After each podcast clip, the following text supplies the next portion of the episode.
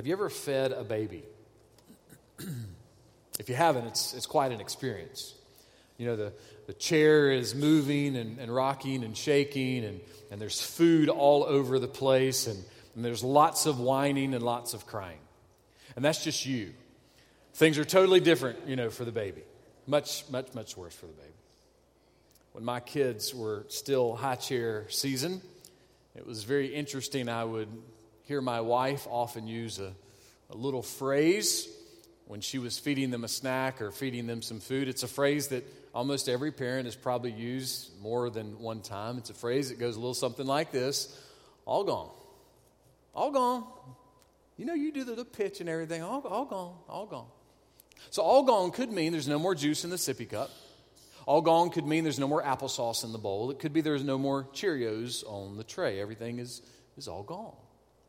With a, a, slight variation of all gone, you, you have another phrase that, that goes beyond the high chair, that goes beyond just food, and that phrase is all done. All done. All done. Now, all done could mean, hey, we're, we're all done eating, or we're all done reading this book, or we're all done you know, playing, and now it's, you know, time for us to take a nap. Now, with just a slight variation in tone and facial expression, all done could mean a whole new type of finished. Like, you better finish what you're doing right now. You know how it goes. All gone, all done, all done. You know, you've heard that phrase, or maybe that was just me that always heard that phrase. But, but we see this, this shift of, of language and communicating to kids. Some parents even use sign language to go along with their phrases that you're using. Uh, an article from babycenter.com talks about the advantage, the benefits of using sign language along with the phrases like all gone and, and all done that you're trying to teach your kids. They say that it can help your child transition from one thing to the next. It can help your child learn to communicate their, their thoughts and their needs in a better way. It also will help them not be so demanding with everything that's going on. Joseph Garcia with Sign to Me Early Learning Resources says this If a baby can sign for what she wants instead of screaming, everyone, mom, dad, and their baby, will be happier. That's probably a true statement, right? One mom was describing what it meant to add sign language to her communication with her little girl. Uh, Emma Finley Smith said this about her daughter Isabella. As she learned more words, her frustration levels dropped dramatically. So, happier, less screaming, less frustration. I mean, we should all maybe learn a little sign language, right? If I mean, these are the benefits of what comes with it. The truth is, though, all of us really do want to hear all gone. In a sense, every single one of us want to hear the words all gone. Meaning, we really don't want our mistakes remembered. We don't people bringing up our failures. We don't want them held against us. We, we want them to be forgotten. We want them to be ignored. But what about things that aren't mistakes? What about things that aren't failures? What about the things we do wrong and we do them wrong on purpose? We, we know exactly what we're doing. You know, what about those things? What about those things that literally we know in our hearts that at the very least we're going to annoy or maybe even hurt our spouse, our kids, our friends, our parents, our teacher, our boss, people we work with, even hurt ourselves or dishonor God. What do we do with those types of things? How do we settle those? How do we get those all gone? Or maybe put another way, what's at least one way that we might have less frustration, less screaming, and more happiness in our lives? Well, King David is going to help us answer that question. Listen to what he says in Psalm 19, verse 13. Also, keep back your servant from presumptuous sins.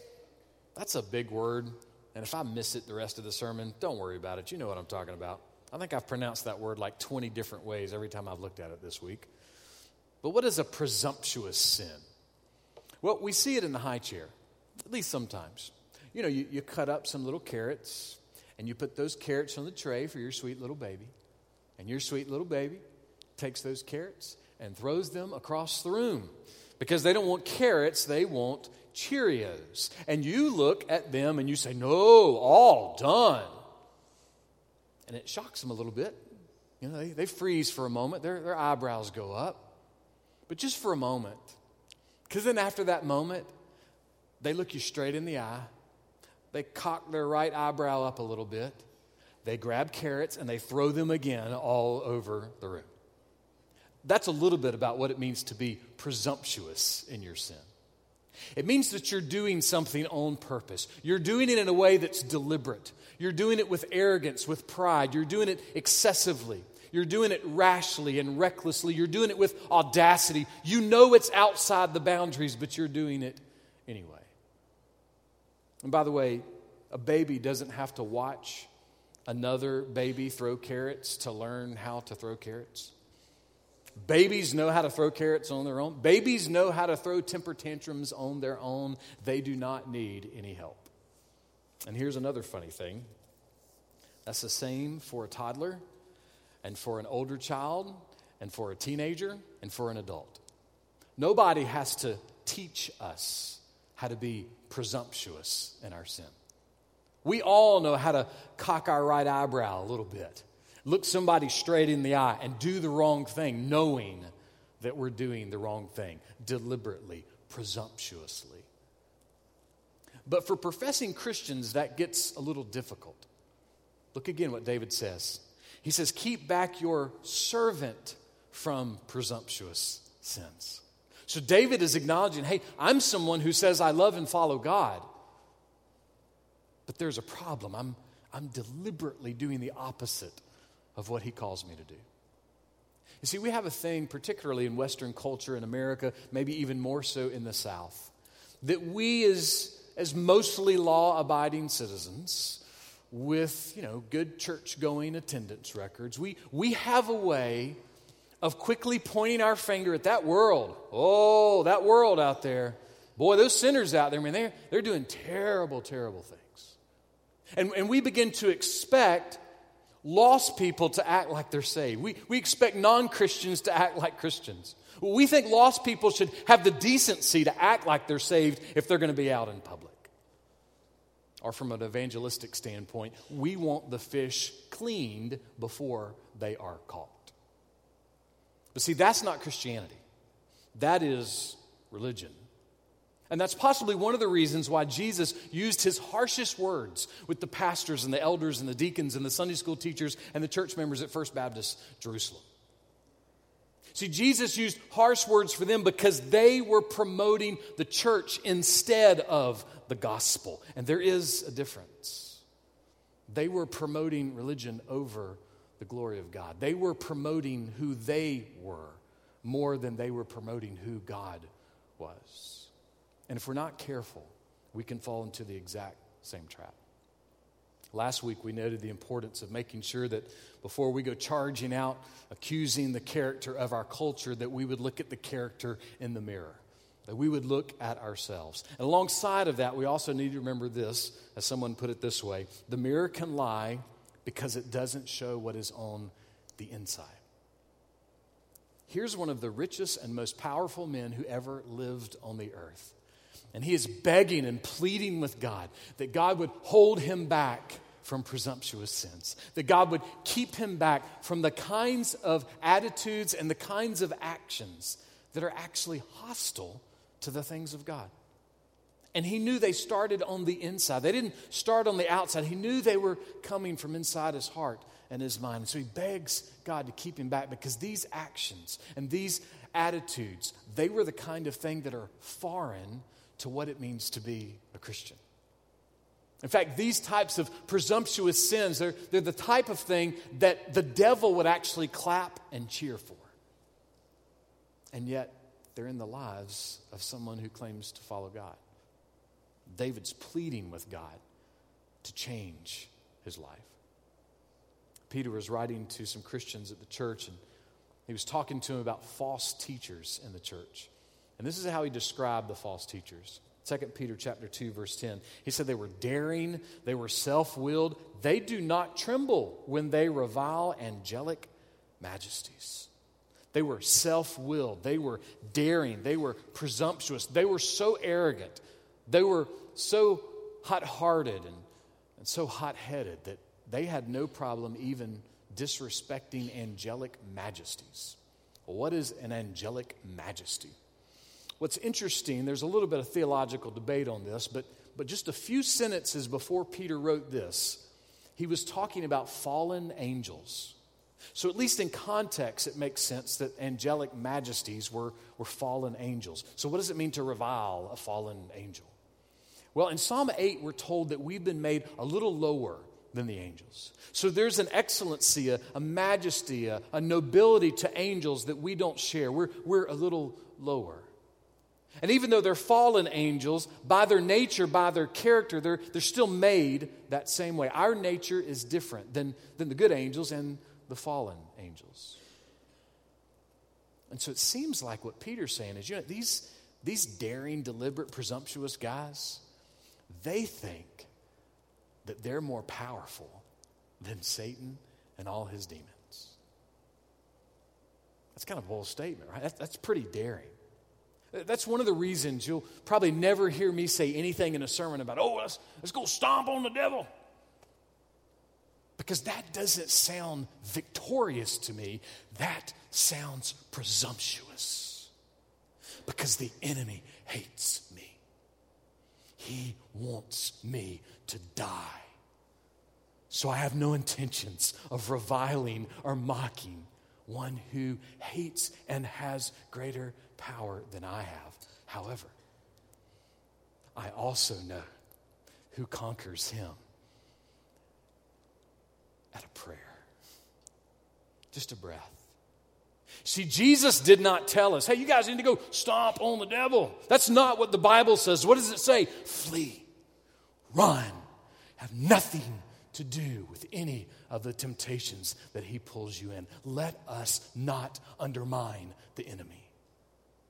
Let us not be presumptuous, as it seems that these false teachers were.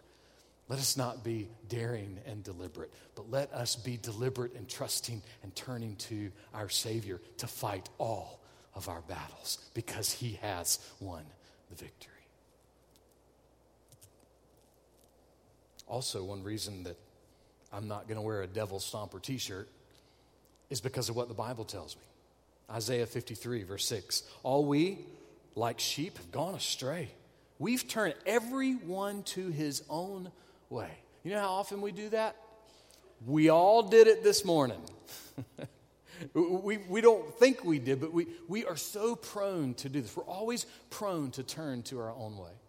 Listen, David is described in the Bible as a man after God's own heart. And this guy who is after God's own heart, he understood how easy it was to walk the other way, how to, how to turn away from God, how to go astray. And so he pleads with God God, I know, I know how easy it is for me to be presumptuous. I know how easy it is for me to be self willed. The hymn says it what? Prone to wander. Lord, I, Lord, I feel it. I mean, you have to think the hymn writer might have been reading Psalm 19 and, and listening to this notion that David's giving of, hey, I need to be sure I'm not thinking too highly of myself. Now, you might be thinking, look, I'm, I'm no angel. But I mean, I, am not a murderer. I mean, I, I don't wear t shirts with devil stomper on the front of it. You know, I mean, I, I put a little bit of money in the plate, you know, most of the time when I'm at church. I mean, I, I'm, I'm not that bad. Listen, I'm confident that nobody is having a party tonight at your home where y'all are going to make plans to revile angelic majesties this week, okay? I mean, I know y'all aren't going to do that. I, I, agree. It's, it's not normal for us to think like this, but, but let me see if I can help us in a different way feel the impact of what presumptuous sin looks like. Do we want the trooper to ignore us when we speed by him? Is that not a little presumptuous? Do we not want the doctor to tell us, oh, those extra 25 pounds? No big deal. It's fine. Yeah, it's not going to affect anything. Is that not a little presumptuous? Do we want the teacher to pass us or maybe even give us a B or an A minus, even though we know we did not study at all for the test? Do we want our girlfriends and our buddies to support us and encourage us when we know that we're dishonoring our spouse? Presumptuous. It's, it's a part of every day of our life. David got it. He knew it. He understood it. And he begged God to help him. Andrew Murray said this What are the works of hell? They are chiefly these three self will, self trust, and self exaltation. See, we want to categorize our sins. We, we want to say, well, you know, our, our sin's not that bad. That is exactly what sin wants you to do.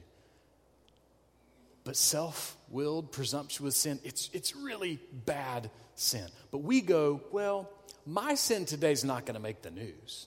I mean, it's not going to make the nightly report. Nobody's going to post anything about my sin on Facebook. So it can't be that bad. You know, if I'm not on TV or social media, then, then surely what I did today was not that bad. That's how sin lies to us. It keeps saying, oh, it's, it's not that big a deal, but it is a big deal. And let me tender that big deal with, with an interesting question Is all sin equal in God's eyes? Well, yes and no. There's no doubt that sin is sin. There's no doubt that, that there is no sin that we can say, oh, this one's not a big deal. They're all a big deal. But is all sin really equal in God's eyes? Think of it this way lusting after someone or lusting after something deliberately, purposely, knowing that you're doing it, that is a, a really deep, dangerous sin for your mind. However, deliberately and physically and practically acting upon that lust creates a whole nother world of presumptuous sin. It went from the mind to really being carried out. Spurgeon put it this way There are some transgressions which have a deeper shade of blackness. A deeper shade of blackness. See, we go from the garden and we say, oh, well, you know, Adam and Eve, bless their hearts, they did the wrong thing and, and now we're having to pay for it. Had we be in the garden, we would be Adam and Eve. See, we, we know what it means to sin. And the reality is, Spurgeon's right. There is a, a deeper, blacker shade of certain sin. And you know where he got that from? He got it from David. See, David knew he had sin in his life, but then he knew there were these hidden sins that we looked at last week that he wasn't aware of. And then he knew there were these presumptuous sins, these sins that he knew he was acting upon. And he knew how dangerous they were. That's why he said what he said next, verse 13 let them not rule over me. Listen, sin will rule your life. Sin will run your life. Sin will have dominion over your life. You can say to yourself, hey, I'm my own man. I'm my own woman. Nobody tells me what to do. I live my life the way I want to. Hey, I can stop at any time. Those are all lies. That's how sin lies to us. John Owen has wrapped up the only thing we need to know about how sin rules over us with this very simple thought Be always at it whilst you live, cease not a day from this work. Be killing sin, or it will be killing you. David knew that. He said, God, I, I need you to hold me back. I need you to keep me away from this sin that will kill me if I keep giving it the door. So, what would happen if his prayer was answered? Look at the last part of verse 13. Then I will be blameless, and I shall be acquitted of great transgression.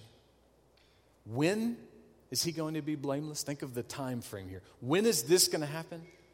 He's going to be blameless. He's going to be acquitted when God steps in, when God helps him when God begins to work for him. See, David knew he didn't have a chance without God. There was no way he was going to survive this without God. He knew there were no spiritual bootstraps he could pull himself up on. And listen, the same is true today.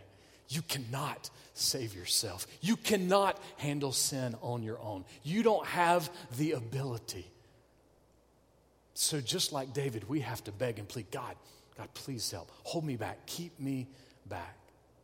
And as we pray that, David says there's acquittal. The, the blame is actually removed. In the book of Numbers in the Old Testament, we have a, a bit of the historical account of the people of Israel. And in Numbers, there's a lot of different things, but one of the things we find in Numbers is that there is this one part that says that the sins of ignorance can be covered over with a particular sacrifice. So there was a, a sacrifice for sins of ignorance. Well, what is a sin of ignorance? Well, this isn't exactly what it was talking about in Numbers 15, but I think it would at least help us think through it a little bit. Uh, years ago, I was a college pastor at a church, and I took some of our college students to a conference for the day. And we were coming back to the church, riding in the church van, and, and one of the students said, Hey, Dow, take this exit right here. It's a shortcut to the church. Well, I was fairly new at the church and I'd never been on that road. So I got off the exit, got down to the stop sign, took a left. As soon as I took a left, right there on the side of the road, I saw very clearly a sign that said 45 miles an hour. I was like, all right, I'm good. I went about 30, 40, 50 yards down the road, and there was another sign. That sign said 35 miles an hour. Unfortunately, this was a heavy industrial area, and there was a huge, gigantic 18 wheeler that had pulled off on the side of the road and was blocking the 35 mile per hour sign that was 50 yards past the 45 mile per hour sign. Now, on the other side of the 35 mile per hour sign, the other side of the truck pulled on the side of the road was an unblocked police officer. And he proceeded to pull me over and give me a ticket for going 45 in a 35. He was really nice to me about it. He goes, Yes, it's a hard place, you know, but he still gave me the ticket. So, incidentally, on a side note, that was my first speeding ticket I'd ever gotten. And so I didn't know exactly what to do. So, my traffic court date came up a few weeks later. I put on a suit and tie and went to court. I didn't know exactly what I was supposed to do. So, I go to court. And they did it alphabetically. And of course, being a W, that means that for three hours, I sat there and listened to everybody say not guilty every time they got up to the front and give some of the lamest excuses I've ever heard in my life for anything. And so after three hours, I finally get called up. The police officer gives the report. And the judge turns to me and he says, How do you plead? And I said, Guilty. I mean, I thought the signs were unfair, but I mean, I, I was speeding, so I, I, didn't know any better, so I, I, said guilty. That judge looked at me like I was speaking a foreign language. He had no, he just looked and stared at me and he said, Son, could you say that again? I said, I said guilty. He gave me a few accountability questions, and if I remember right, he docked my ticket all the way back down to a warning. And I think he did that for no other reason. I was the only guy who said guilty for three hours. So I got a little bit of grace just because I seemed to be the only guilty person in the room. But here's the thing I didn't sin on purpose, I didn't speed on purpose. I didn't get off the exit and, and turn around to the kids and say, you know what, let's see what this baby can do. I'm going to open her up and let's see, let's see what we can. I, I was unaware that I had done wrong. Sometimes we're unaware of our sin. And, and in Numbers, there's this beautiful sacrifice that was given for the sin that that you were unaware of, the sins of ignorance.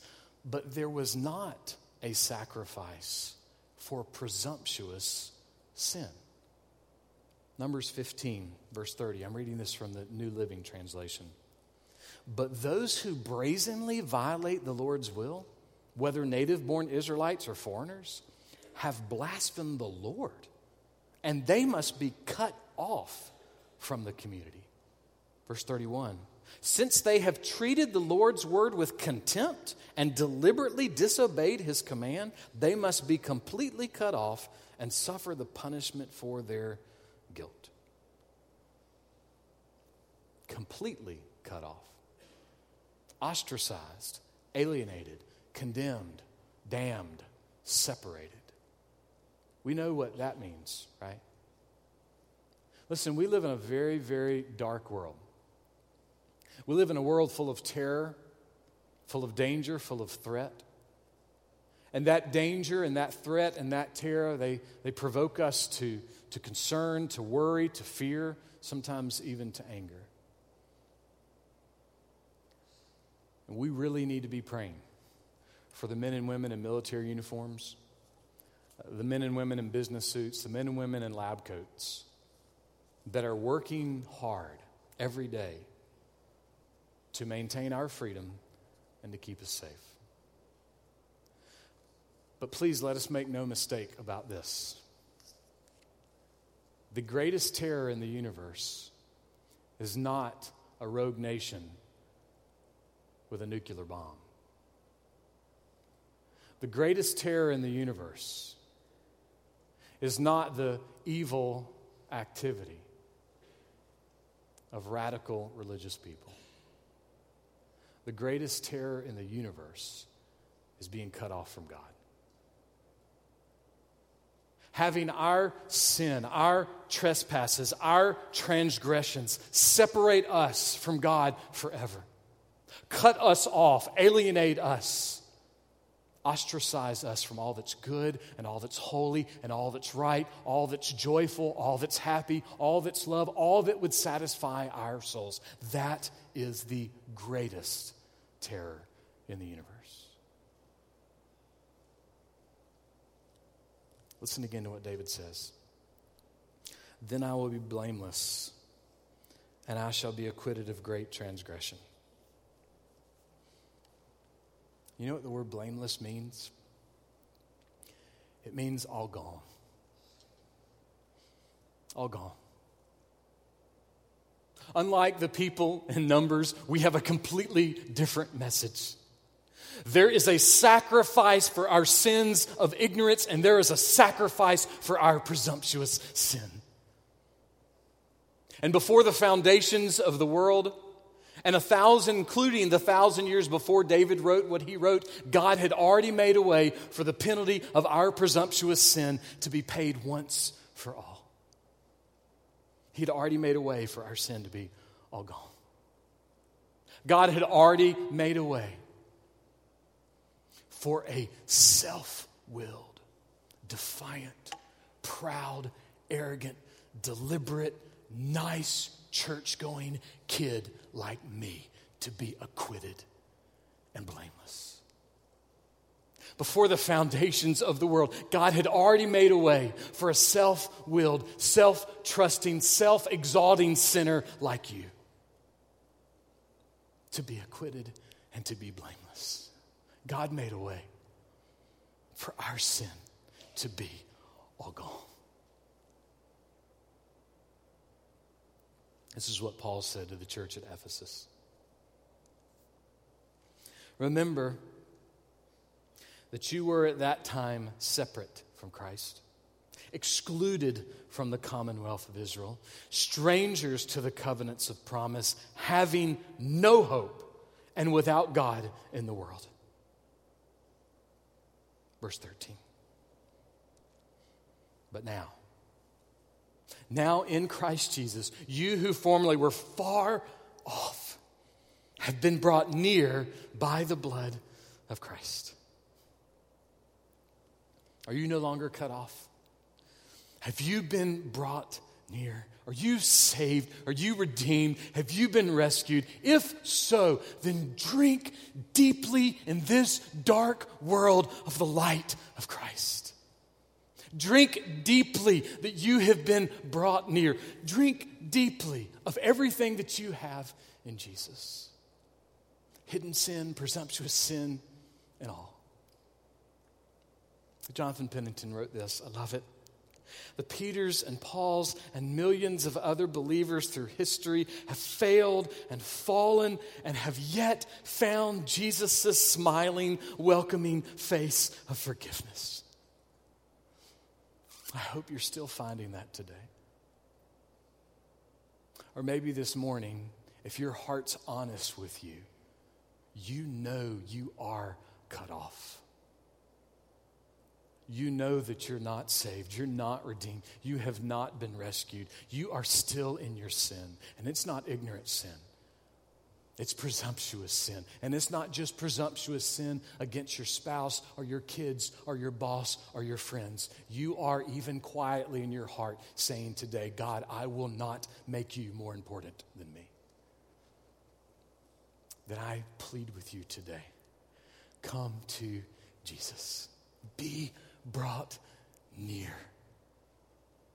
And for the first time and forever, discover what it means that when it comes to the penalty of your sin, there are these everlasting words that will never fade from the mouth of Jesus.